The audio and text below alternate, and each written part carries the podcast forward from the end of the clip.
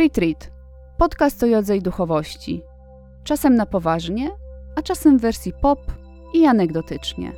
Dla poszukujących, ale też tych nieco sceptycznych. Zapraszam. Kasia Broniarek. Cześć, witam w drugim odcinku Retreatu. Dziś porozmawiamy o czakrach. Czakry przedstawiane są jako wiry energetyczne, dyski, mają przypisane swoje kolory i różne określone miejsca w ciele. Odpowiadają też za rozmaite aspekty naszego życia. Teoria czakr zakłada, że gdy wszystkie pracują w harmonii, takie też jest nasze życie. Harmonijne i szczęśliwe. Teoria czakr jest dość stara, bo pierwsze wzmianki pojawiają się już 1700 lat przed naszą erą w indyjskich Wedach. A o czakrach porozmawiam z Agnieszką Passendorfer. Aga jogę praktykuje od 30 lat, uczy od kilkunastu, a oprócz tego skończyła filozofię, napisała kilka książek, a od wielu lat jest też dziennikarką. Najnowsza książka Agi jest właśnie o czakrach. Cześć Aga, dzięki wielkie, że zgodziłaś się spotkać i porozmawiać o czakrach. Cześć Kasia. Ja tak na początek powiem, że tak, że Agę znam już kilka dobrych, dobrych lat. Bardzo chętnie y, chodzę do Agi na zajęcia. Jest jedną z najbardziej doświadczonych nauczycielek, jakie znam. I tak, Aga robi wrażenie osoby bardzo mocno stąpającej po ziemi, konkretnej, dlatego ta książka o czakrach mnie szczerze mówiąc trochę zaskoczyła. Więc jaka była twoja droga do czakr? Jak się w ogóle tym zainteresowałaś? Bo to tak brzmi trochę, wiesz, już tak lekko new age'owo. Ja wiem, tak na granicy. E, zainteresowałam się, na, bo musiałam, na kursie instruktorskim. Pojechałam na kurs instruktorski, gdzie między innymi temat czakr był. E, w związku z tym ja go tam wysłuchałam, zaliczyłam na egzaminie i poszłam dalej. Nigdy się już tym nie zajmowałam. To było lat temu chyba, nie wiem, 12-13. Potem sobie znów poszłam kiedyś e, na jogę czakr, bo ja w ogóle lubię chodzić na różne jogi. A od kiedy jestem nauczycielką, to bardzo lubię i też na różne bardzo dziwne jogi, od właśnie jogi czakr. Oczywiście wszystkie te klasyczne, yin, bikram, e, asztanga, winiasa, ale też nawet byłam na Bali na jodze dla surferów, mimo że nie surfuję, po prostu z ciekawości. I poszłam na jogę czakr. To takie było do, do, do przejścia, tak? To, to yoga jak yoga, normalne pozycje jogi. E, tylko każda opisana w taki sposób, że działa na jakąś czakrę i działa na jakąś dziedzinę naszego życia. I znów zapomniałam o temacie, e, a potem sobie przypomniałam na jakimś warsztacie e, tygodniowym, który sama prowadziłam i ja zwykle prowadzę trzy zajęcia asan dziennie na takich warsztatach wyjazdowych, jedną medytacji. I jak już tak, żeby ludzie się nie zanudzili, to czasem coś wymyślam i wymyśliłam tą jogę czakr. W ogóle się nie spodziewając, że ona tak poruszy ludzi i y, że będą tak zachwyceni i że część osób podchodziła do mnie, jakie to wywołało w nich silne emocje. I stwierdziłam, że no dobra, no to trochę tam o tych czakrach poczytam i raz na jakiś czas tę jogę czakr zrobię albo medytację czakr. Drugi taki wypadek miałam, kiedy zrobiłam medytację czakr, nagrałam ją na YouTubie, pisząc swoją pierwszą książkę. I moja koleżanka, absolutnie w ogóle nie jogowa, bo ja mam, miałam drugie życie, gdzie pracowałam w prasie, e, a pod koniec tego drugiego życia pracowałam w prasie kobiecej, między innymi w Cosmopolitan, które w ogóle tak z, z jogą i z czakrami dosyć jest daleko. Bliżej jest e, szminek i butów na obcasach i seksu. I moja koleżanka z Cosmopolitan miała w pewnym momencie kryzys, musiała wziąć urlop, czy też zwolnienie od psychologa, i mówi, że to, co ją postawiło na nogi, to dwie rzeczy. Jedna medytacja prysznica, zaraz o niej powiem, a druga to moja medytacja czakr z YouTube'a. I ja tak kompletnie, kompletnie sceptycznie podchodząc do tego, wkręcona w te czakry, no bo ka każdy nauczyciel jogi mniej więcej wie, nie wiem, co to jest ayurveda na przykład, tak, co to są czakry, co to są nadis, czyli kanały energetyczne, takie ma podstawy e, też z tych podstawowych e, pism jogowych, więc ja również się o to wszystko otarłam. Mudry jeszcze jest taka, taka, taka fajna dziedzina. Mudry, czyli Czyli yoga, yoga dłoni, tak. Więc ja tak zupełnie sceptycznie do tych czakr, ponieważ nie mam zielonego pojęcia, czy istnieją i, i tak naprawdę, czy, czy, są, a jeśli są, to czym są. Stwierdziłam, no dobra, no to skoro działa, to jakiś raz na jakiś czas będę się nimi posługiwać na zajęciach, albo robiąc medytację, albo opowiadając o nich w czasie jakiejś asany. I tak to sobie szło, mm, ponieważ jestem nauczycielką e, już lat, no właśnie 12, więc tak kropla drążyła kamień i dziewczyny mnie namawiały, dziewczyny, bo to bardziej na dziewczyny działa, żeby, żeby jeszcze, żeby jeszcze, żeby i jeszcze do tej medytacji wrócić. I w ogóle może bym książkę o tym napisała i e, one będą notatki robić, jak nie napiszę tej książki, bo one to muszą wiedzieć i czy mogłabym to wyjaśnić i poszerzyć i tak dalej. Więc ja e, nagabywana przez wydawnictwo e, po moich trzech książkach, na które miałam pomysły, na czwartą nie miałam pomysłu, sobie tak pomyślałam, dobra, to napiszę o tych czakrach. I napisałam o tych czakrach, pisząc zresztą w tej książce, że nie trzeba w nie wierzyć, żeby e, z nimi pracować. No to mi się właśnie też bardzo podobało, że ty na samym wstępie pisze, że tak, dowodów na istnienie czakr nie ma na żadnym USG, rentgenie czy innej tomografii nikt czakr nigdy nie znalazł, ale z drugiej strony też co ciekawe, no bo jednak one w kulturze wschodu, czy to w hinduizmie, czy w buddyzmie tantrycznym, czy w różnych bioenergoterapeutycznych praktykach istnieją od wieków, że nikt tego nie zbadał, że nikogo nie korciło, żeby, żeby to, zba to zbadać chociażby z takiego psychologicznego punktu widzenia. Ale placebo też działa, więc nawet jeżeli to jest placebo, to. Ja myślę, że nikt nie ma interesu w tym, żeby to zbadać, tak? No bo badania zwykle y, są związane z jakimiś pieniędzmi, tak? Badania prowadzą, nie wiem, firmy farmaceutyczne e, albo jakieś technologiczne, albo właśnie zwariowani studenci, którzy, którzy muszą napisać jakąś pracę. Ale tak sobie myślę, że tych igieł akupunktury też jakoś specjalnie nikt nie badał. Homeopatię ktoś zbadał i powiedział, że nie działa, a jednak działa, więc może to nie ma znaczenia, tak? Te badania takie twarde, twarde dane. Ważne, żeby działało. Ważne, żeby działało, tak. No dobrze. No to co to są te czakry? Jaki jest podział? W skrócie, telegraficznym. Dobrze, w telegraficznym skrócie e, czakry to są wiry energetyczne w naszym ciele. E, tak jak powiedziałam, to nie są, nie, nie, są takie obiekty jak wątroba czy żołądek, które można zbadać na USG, tylko to jest energia. W związku z tym energii nie widać, ale wiele osób uważa, że energię czuć, więc to już e, wystarczy. Te wiry biegną główne, bo bardzo dużo jest czakr w ciele. Główne biegną wzdłuż kręgosłupa od kości ogonowej po czubek głowy. Jest ich siedem Każda ma inny kolor, każda ma inne znaczenie, każda ma inną dziedzinę, którą się zajmuje. No i trochę tak jak piramida Maslowa, którą też wspominasz, one idą od dołu, od takich, takich zupełnie gruntujących, związanych z poczuciem bezpieczeństwa, poprzez, e, no już tak zupełnie upraszczam, strefę kreatywności, seksualności, dalej komunikacja, intuicja, aż w końcu docieramy do korony, czyli kontaktów z absolutem. Czyli to idzie od dołu do góry. Z tym, że ty masz też w książce ciekawe podejście, z którym się wcześniej nie spotkałam, że wcale nie trzeba pracować tak, wiesz, gruntownie budować ten nasz czakrowy domek od fundamentów, tylko że można pracować nad wybranymi czakrami, też zupełnie w inną stronę. To znaczy myślę, że nie trzeba mieć załatwionych, e, tak w cudzysłowie, przepracowanych, jak to się mówi w psychologii, pewnych dziedzin życia, żeby pójść dalej. Ja, ja, nie jestem zwolenniczką teorii, że najpierw trzeba pokochać siebie, żeby pokochać e, kogoś innego. I owszem, są takie podstawowe potrzeby, które muszą zostać zaspokojone. Mówię tutaj o potrzebach czysto fizycznych, tak? No, musimy się najeść i, i, musimy mieć gdzie spać i musimy mniej więcej czuć się bezpiecznie, chociaż nie, nie wszystkim jest to dane, to poczucie bezpieczeństwa, zwłaszcza teraz. Ale te potrzeby nie muszą być zaspokojone do końca, żeby e, być w cudzysłowie człowiekiem, a nie zwierzęciem, czyli nie wiem, zacząć czytać książkę, zadbać o dobre relacje z ludźmi, czy nawet coś stworzyć własnego. Mieliśmy już i głodnych poetów w historii, i, i, i głodnych filozofów.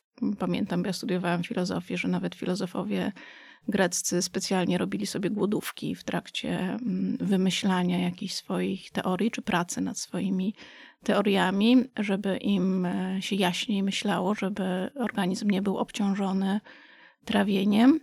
I też niekoniecznie musimy mieć y, swój własny dom, nieobciążoną hipotekę i tak dalej, i tak dalej, żeby się zajmować czymś wyższym. A nawet patrząc, rozglądając się, tutaj teraz mam na myśli tę czakrę korony, czyli ten absolut, Myślę, że w kościele, zakładając, że oczywiście w kościele dochodzi do jakichś e, kontaktów z absolutem. Tak, a to bywa rzecz Oczywiście, to jest dyskusyjna. dyskusyjna, no ale zakładam optymistyczną wersję, że przynajmniej e, część osób, które chodzi do kościoła, chodzi po to, żeby się skontaktować z Bogiem. No pewnie bywają tam ludzie i biedni, i głodni, i chorzy, i, i którzy mają, nie wiem, nie, nie nieudane życie seksualne, czy też w ogóle nieudane relacje, tak? Mamy czakrę płodności na przykład. Myślę, że kobiety, które mają problemy z płodnością, czy mężczyźni, osoby, no też nie chodzi o to, że mają prawo, ale myślę, że mają taką przestrzeń, żeby się zajmować też czymś innym, a nie tylko zaspokojeniem tej jednej konkretnej potrzeby. Więc tak, więc uważam, że czasem e, człowiek głodny, chory, który nie ma gdzie spać, też może się zająć innymi czakrami, innymi dziedzinami życia. Ja tak e, czytając miałam taką trochę, trochę złośliwe przemyślenie, e, że chociażby widzimy wielu polityków, którzy są super wygadani, więc tą czakrę gardła mają ogarniętą na 150%, ale przypuszczalnie wszystko to, co niżej leżysz, emocje, empatia, relacje, relacje z innymi. Bardzo możliwe. Też nie chcę tu oceniać wszystkich polityków, tak jak wszystkich ludzi chodzących do kościoła, ale tak. Książka ma funkcję takiego poradnika, samoporadnika wręcz, bo tam jest dużo roboty do zrobienia samemu. I dajesz różne, róż, przykłady różnych narzędzi, też pisząc, że jednym będzie pasowało bardziej medytacja, ktoś inny sobie kupi wisiorek z danym kamieniem, bo do każdej czakry jest przypasowany kolor, kamień, mantra, czyli, czyli dźwięk, to może powiedzmy konkretnie jest to dość prosty dźwięk, taki jednosylabowy zwykle. No i też w każdym rozdziale dotyczącym innej czakry jest taki test, taka autodiagnoza, gdzie stoimy z danym tematem. I od razu powiem, co mi tak utkwiło w pamięci. W tej czakrze podstawy łączące się z bezpieczeństwem jest dużo pytań o rodzinę, ale nie takich, jakie masz relacje z mamą i tatą, tylko na przykład bardzo konkretnie, czy znasz imiona swoich wszystkich pradziadków. I ja na tym padłam. Kompletnie padłam i jakoś mi to dało do myślenia. No bo to są korzenie, tak? Czakra, czakra podstawy jest też czakrą korzeni.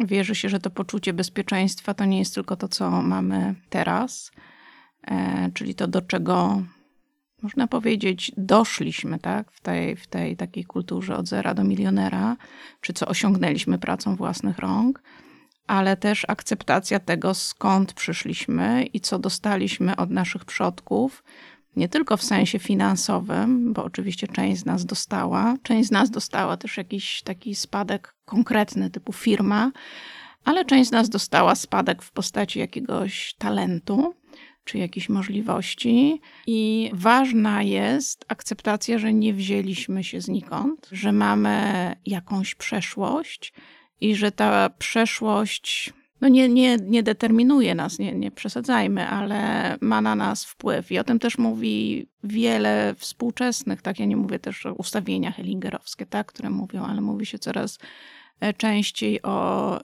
dziedziczeniu e, międzypokoleniowym jakichś traum, tak, czy, czy jakichś przekonań, że to, że urodziliśmy się w jakimś kraju i nasiąkliśmy jakąś kulturą, ma bardzo duże znaczenie na to, ma bardzo duży wpływ na to, kim jesteśmy i co robimy ze swoim życiem. My często lubimy się od tych korzeni troszeczkę odcinać. Mamy internet, mamy podróże, mamy takie poczucie, że jesteśmy wolni, mamy takie poczucie, że rodzinę sobie możemy sami wybrać. W wielu krajach no na zachodzie to jest oczywiste, na wschodzie jeszcze nie.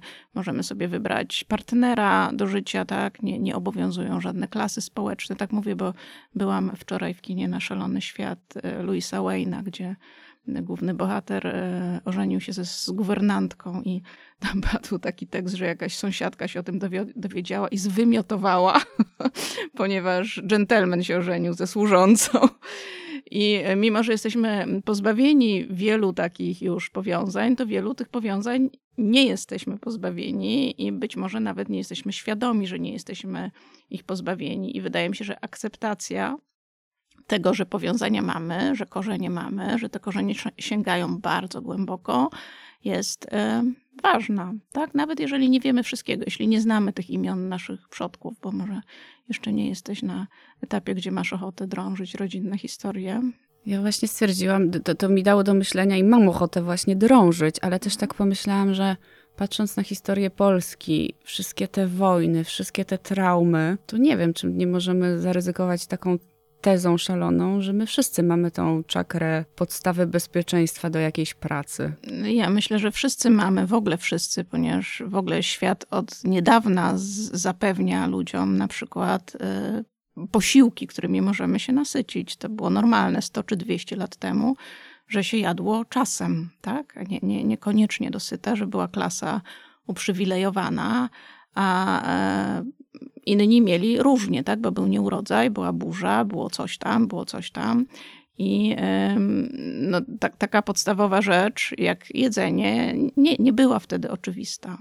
Co widać? No widać nie tylko jak się czyta książki, ale też no na przykład dlaczego ludzie są teraz tacy duzi, no bo dzieci dojadają na przykład do syta i ich organizm ma szansę się rozwinąć. A jakie jest twoje ulubione narzędzie do pracy z czakrami, tak osobiście? Czy to bardziej zmieniasz mm, kryształy, wisiorki, czy to jest zawsze medytacja? Bo też, też są pozycje jogi na konkretne czakry. No, ja pozycję jogi robię z, z wszystkich czakr zawsze, tak, więc to jak gdyby nie, nie staram się je wszystkie robić z wielu powodów, nie tylko z powodu czakr, tylko z, z tego też z powodu ciała, e, że robię i, i stojące, i wygięcia do tyłu, i, i takie wymagające elastyczności i balansu. Lubię kolory, ale to jest raczej taka pomoc. E, myślę, że teraz już na tym etapie e, mojego życia trochę nie do końca wierzę. Znaczy te kolory i te kryształy na pewno działają, ale wydaje mi się, że dużo mamy też do zrobienia w realu, czyli jeżeli mamy e, do przerobienia czakrę gardła, do poprawienia, to no jednak trzeba się zastanowić, kogo okłamujemy, jakie przed kim trzymamy tajemnice, z kim nie możemy się dogadać i spróbować coś z tym zrobić, czyli jak gdyby realnie popracować. Jeżeli mamy kłopoty z emocjami, to jest bardzo trudny temat, e, no to też coś spróbujmy z nimi zrobić. Może u psychologa, może na jakichś warsztatach, może czytając jakąś książkę, może sama obserwacja siebie e, e, wystarczy.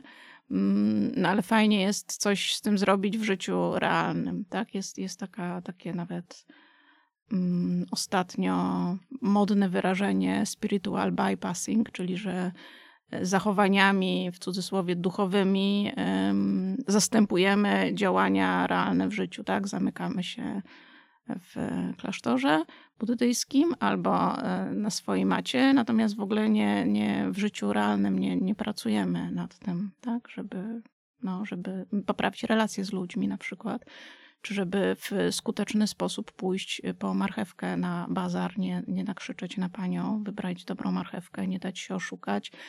Tak, tak, może być też, e, też lekcja uważności, no czyli tak przykład osoby, która, która spędza dużo czasu na macie, medytuje jest w kontakcie z absolutem, ale nie potrafi kupić marchewki, no to generalnie oznacza, że te niższe czakry też ma do roboty. I to jest właśnie to, że czasami właśnie nad tymi wyższymi być może jest świetnie, tak? Bo na przykład czakra trzeciego oka mamy zdolność jasnowidzenia, ufamy swojej intuicji i tak dalej, i tak.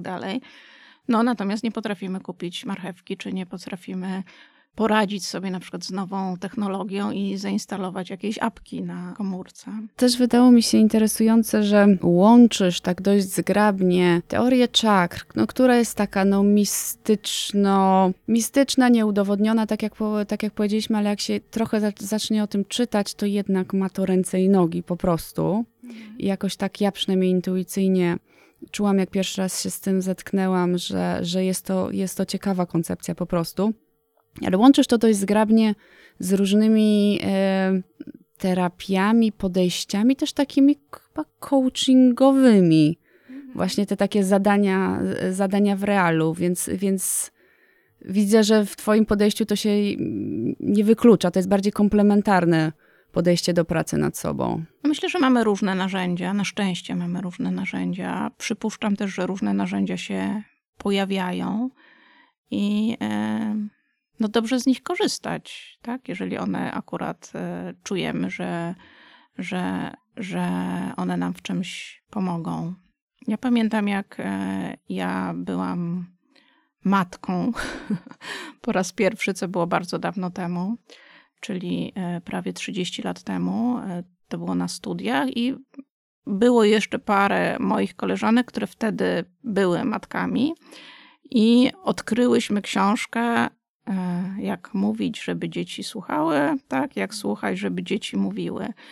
I niektóre rzeczy zawarte w tej książce w porównaniu z teorią psychologiczną naszych mam, to było odkrycie. I jak gdyby wspaniale, że mamy te odkrycia. Myślę, że to czakrę gardła e, wspaniale optymalizuje tego typu. Ja jestem fanką e, porozumienia bez przemocy też, ale też różnych innych form e, komunikacji, która nikogo nie obraża, a jednocześnie jest skuteczna. E, dużo też się mówi teraz ostatnio e, o związkach, o relacji. Wiadomo, że kiedyś te relacje były. No, rola mężczyzny i rola kobiety była bardzo konkretna, i, i to w sumie się działo niedawno, tak? To, to, te, te zmiany to, to, to się teraz zadziało. Jeszcze 15 czy 20 lat temu w Polsce było zylion stereotypów. Teraz też oczywiście jest, tak? Ale to się, to się zmienia, to się zmienia, to się zmienia. Wtedy były bardziej jak gdyby zakotwiczone w naszej świadomości. Ostatnio rozmawiałam z kolei z inną młodą matką, teraz młodą, a nie 30 lat temu, że ciągle jednak jest tak, że mężczyzna pomaga przy dziecku, tak? No i to teraz nas to oburza, no ale 20 lat temu nas to nie oburzało, bo mężczyzna pomaga. A dlaczego pomaga przy dziecku i pomaga w domu, który jest jego i dziecko, które jest jego? Dlaczego to się nazywa pomaga, tak? A nie, nie, nie po prostu, nie wiem, przewija, kąpie, bawi się z dzieckiem, zostaje z tym dzieckiem, tak? Czy zmywa naczynia, czy gotuje obiad, tak? Bo to jak gdyby, no, jest wspólny dom, wspólne dziecko, tak? No, jego dziecko też jest, tak? Co tu do pomagania jest, tak? Też jest za nie odpowiedzialne. I dużo rzeczy się e, pojawia nowych w psychologii, w coachingu. Myślę, że będzie się jeszcze dużo pojawiać nowych rzeczy, bo wszyscy wiemy, że po covid jeszcze teraz ta wojna, e, nasze psyche jest po prostu e, mocno nadwyrężone i coraz więcej jest przypadków no i depresji i w ogóle jakichś trudnych zaburzeń zwłaszcza wśród dzieciaków, bardzo wzrosły te zachowania, które, no na przykład zachowania samobójcze czy zachowania autodestrukcyjne, więc mam nadzieję, że psychologia, coaching, ale też jakieś może duchowe trendy się pojawią e, i poznajdujemy też nowe narzędzia na nowe problemy, które też mamy.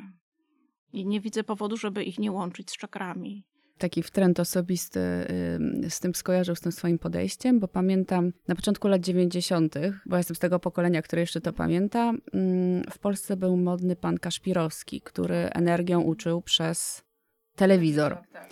No i moja mama, która mnie zabije pewnie za to wyznanie, która jest, y, ma wykształcenie medyczne, tak mocno stoi na ziemi, no więc tak krytykowała, co to za głupoty, a z drugiej strony ten Kaszpirowski sobie leciał w, tym te, w, tym, w tej telewizji, tak na wszelki wypadek, niech on coś tam na nas spojrzy. Ale mi też jest bliskie to podejście, trochę tak w dużym cudzysłowiu, Panu Bogu świeczkę, diabłu ogarek, ale mm, Panu Bogu mam tu, mam tu na myśli, czy to medycynę, czy, czy, czy, czy te, te takie właśnie osadzone bardziej w nauce podejścia y, terapeutyczne, ale też korzystanie garściami z tego, co przez wieki, z tych tradycji, które, które przez wieki okazywały się skuteczne. Zwłaszcza jeśli nie szkodzą, tak? Bo, bo nie szkodzą. No, mam czerwony sweter dzisiaj, no, nic mi nie zaszkodzi. Czyli, czyli mi ta czakra, czakra tak, podstawy tak, tak. jakoś się e, wzmocni, tak? tak nie, nie, nie ma nic złego w noszeniu czerwonego swetra. Pewnie są takie metody, no oczywiście dużo się mówi o zastępowaniu tradycyjnej medycyny jakimiś ziołami czy głodówkami. E, które mogą zaszkodzić, tak? Ale mm, czakry absolutnie nie mogą nikomu zaszkodzić, tak jak noszenie czerwonego swetra. A wracając do tych mężczyzn, bo powiedziałaś na początku, że na tych twoich medytacjach czakr są zwykle kobiety, no bo w ogóle w Polsce jest tak, że głównie kobiety chodzą na jogę. To się zmienia powoli, ale się zmienia. No ale czasem na twoich warsztatach widzę panów, pojedynczych rodzynków. Jak oni na to reagują? Ci, co są, reagują dobrze i wchodzą w to. Natomiast myślę, że tu jest taka mm, myśl, że w ogóle panowie niechętnie się, okropną rzecz teraz powiem, rozwijają, tak? Nie, niechętnie próbują różnego rodzaju metod, różnego rodzaju warsztatów. Ja nie wiem, czy ja piszę o tym w książce, czy nie, ale ja kiedyś wysłuchałam z dużym zainteresowaniem takich badań. Takiej pani, której w tej chwili nie, nie, nie pamiętam e, nazwiska, prowadzi e, taką firmę badawczą w Polsce, która polega nie na tym, że robi ankiety, tylko na tym, że mieszka z ludźmi. Znaczy, oczywiście jej ludzie mieszkają, wprowadzają się na dwa tygodnie. I taka pani, która mówi, że je jak wróbelek, no ma taką drugą panią w kuchni, która patrzy na jej talerz i widzi, że to nie jest wróbelek, tak? Tylko i taki pan, który mówi, że on nie pije piwa prawie nigdy, a potem widzi, że to prawie nigdy oznacza tylko trzy butelki dziennie. Wy, wychodzą takie rzeczy, różnice między naszymi deklaracjami, a tym, jak rzeczywiście się zachowujemy. I oczywiście te badania są, tak jak mówiłam, dlatego komu są one potrzebne, żeby zarobić pieniądze, czyli przede wszystkim dla firm, które e, potem zlecają reklamy. I na podstawie tych badań wyszło, że to też było 15 lat temu, więc być może się troszeczkę zmieniło, że faceci są doskonali, a kobiety są niedoskonałe. I to jest taki fakt, który mamy w głowie. Czyli kobietę bardzo łatwo przekonać do kupienia czegoś, tak? bo dzięki temu ona będzie piękniejsza, mądrzejsza, będzie miała bardziej satysfakcjonujące życie, będzie lepszą matką, będzie, lepszą, będzie lepszym pracownikiem, lepszą szefową. I tu dotyczy nie tylko rzeczy takich bardzo, wydawałoby się, pustych, tak, żelazko do celulitu czy szminka, ale też właśnie warsztatów, szkoleń, nauki języka, jak się, nie wiem jak teraz jest, no ale jak ja się uczyłam języków, no to też w szkole językowej no, był jeden facet w grupie, albo w ogóle nie było facetów w grupie. Bo bardzo łatwo im wmówić, nie wmówić, no po prostu mają takie przekonanie, że są niedoskonałe i mogą być jeszcze doskonalsze. Natomiast mężczyzna jest już doskonały, więc żeby jemu coś sprzedać, to trzeba mu też sprzedać problem, jaki ma. Znaczy trzeba mu uświadomić, że ma jakiś problem i wtedy my znajdziemy na ten problem tak, ma siwe włosy, tak, są takie e, reklamy szamponu teraz, albo łysieje, tak, no to dobrze, to już ma ten problem, to już można mu wtedy coś na to sprzedać.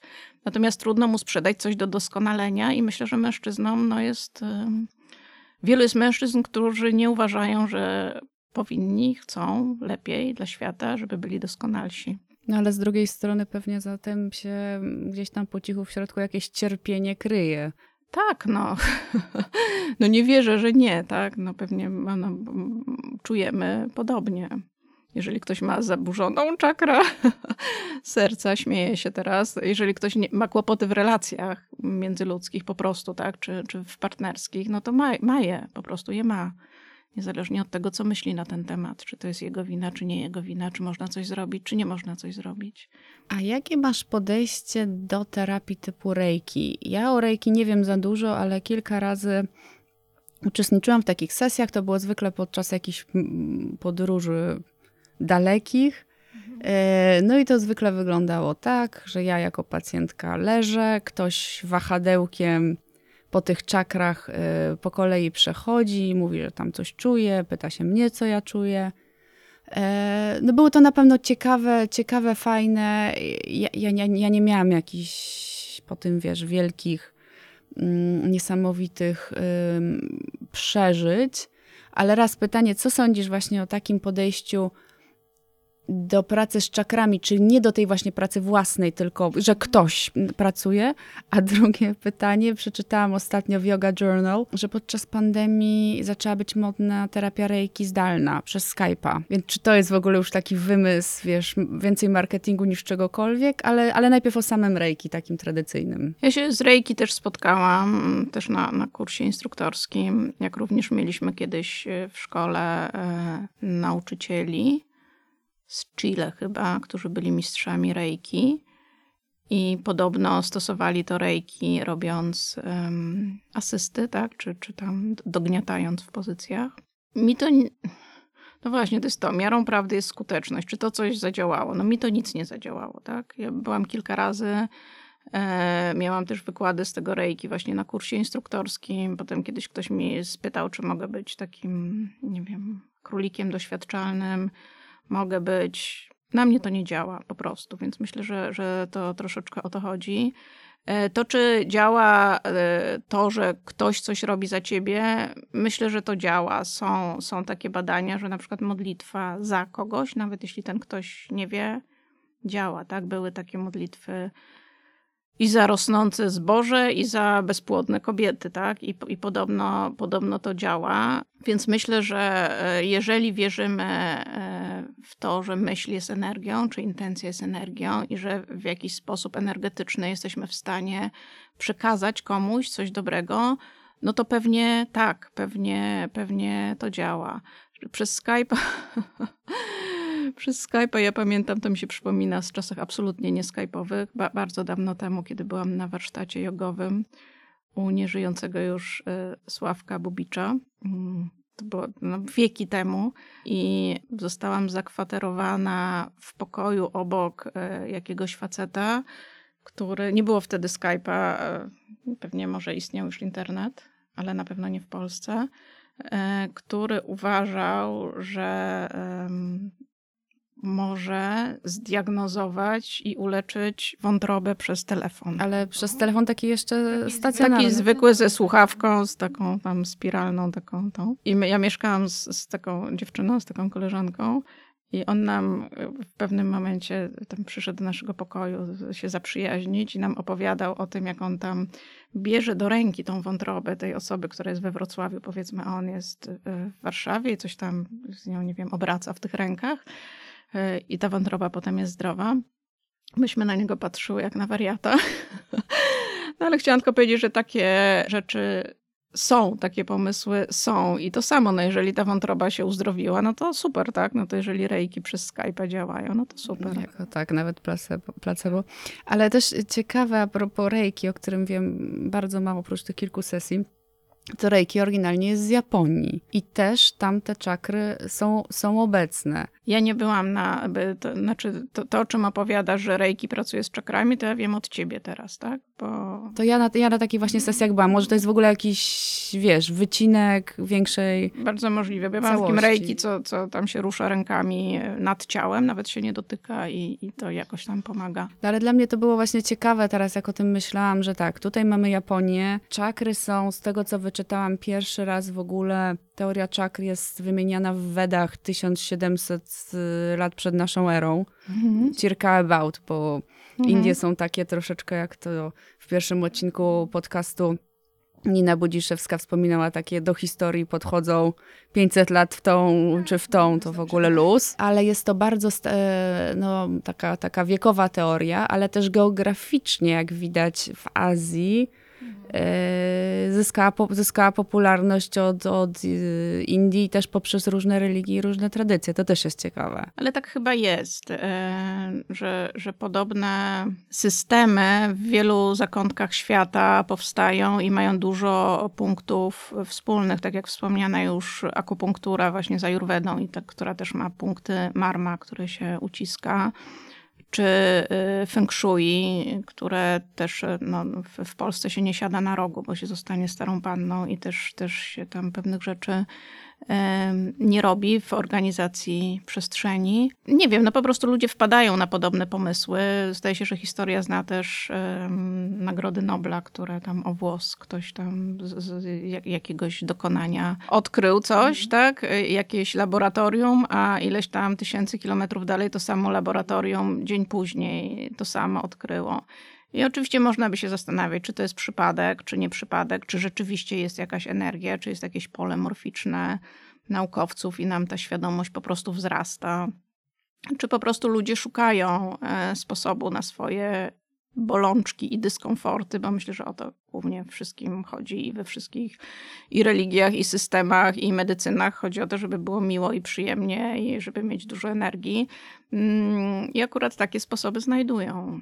Dobrze, to powiedz mi, czy tak. Patrzysz na osobę, którą poznajesz i sobie robisz taką szybką diagnozę w głowie, że ten czy ta ma świetną czakrę gardła, a tu coś w innych aspektach nie gra, albo nie wiem, jest super osobą taką osadzoną z poczuciem bezpieczeństwa, ale jest mega nieśmiała, no czyli właśnie y, może trochę coś z emocjami czy z komunikacją nie gra. Ma, masz takie już tendencje, żeby jeśli kogoś znam długo, to tak. Jeśli ktoś mnie o to poprosi, to tak, ale tak na co dzień to nie, bo No myślę, że bym zwariowała, tak? Znaczy ja mam e, tyle osób na zajęciach i tyle osób się do mnie e, zwraca i przykleja, że nie, nie chcę tracić e, energii na takie diagnozy. Ja też jestem e, zdania, że pomagać należy tym, którzy chcą tej pomocy, którzy się o nią zwrócą i widzę, że jej potrzebują, to znaczy nie potrafią sobie sami pomóc.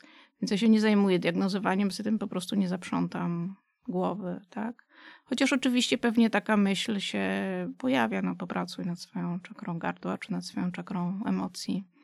Ale też, nie wiem, czy piszę o tym w książce, czy nie, ale takie jest moje zdanie, no każdy też pracuje w swoim tempie nad tym, na czym może. No nie, nie musimy być idealni natychmiast, tak? Część z tych, bo przy każdym rozdziale są właśnie takie pytania mm, do auto- autodiagnozy. Część tych pytań jest trudna. Jest autentycznie trudna i myślę, że znaczy mogę sobie wyobrazić, że jeżeli ktoś ma jakoś tak mocno rozchwiany któryś właśnie z tych elementów, którąś z czakr, ym, a pewne rzeczy wypiera dodatkowo, to to może być niełatwy proces. No tak, no w ogóle proces pracy nad sobą tak naprawdę nie jest łatwy, bo nawet jeśli intencjonalnie chcemy nad sobą pracować, to potem jak napotykamy problem, em, no to wrócę tu do osób odchudzających się, które jedzą jak wróbelek, bo nie chcą przyznać, że nie jedzą jak wróbelek, tak? My też nie chcemy przyznać, że tkwimy w jakichś em, procesach i że moglibyśmy y, z nich wyjść, że mamy jakieś przyzwyczajenia, które są dla nas trudne, szkodliwe i moglibyśmy z nich wyjść. Tylko pierwsza reakcja jest taka, że zaprzeczenie, przecież ja wszystko robię dobrze, tak?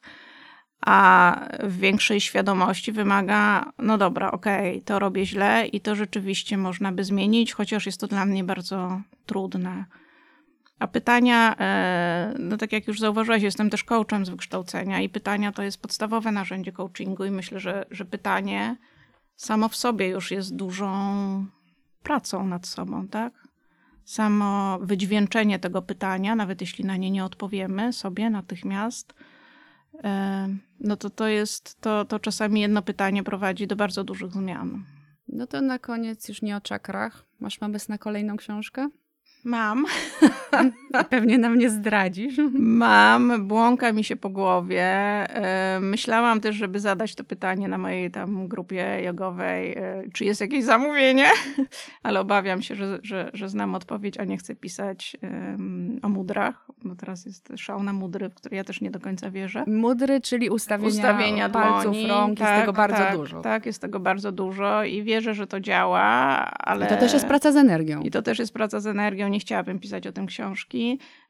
Myślę, że trzeba się zająć głową i, i depresją i tym, co się teraz y, dzieje i myślę, że się tym To oprócz zajmę. depresji jeszcze stany lękowe bym tam ci wrzuciła Stany do lękowe. Dobrze, dobrze. Tego, żeby tak było, wiesz, y, prościej. Bo myślę, bo, bo myślę, że dużo tych y, metod na depresję jest po prostu nietrafionych.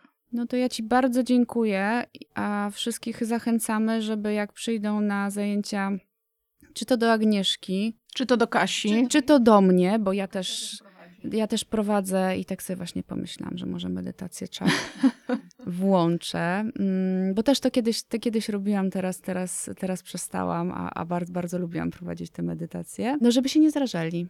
I żeby, żeby spróbowali, nawet jeżeli wam się to wyda takie trochę szalone, y, new age'owe, spróbujcie. A nóż Spróbujcie. podpasuje i zadziała. Dzięki wielkie. Dzięki wielkie.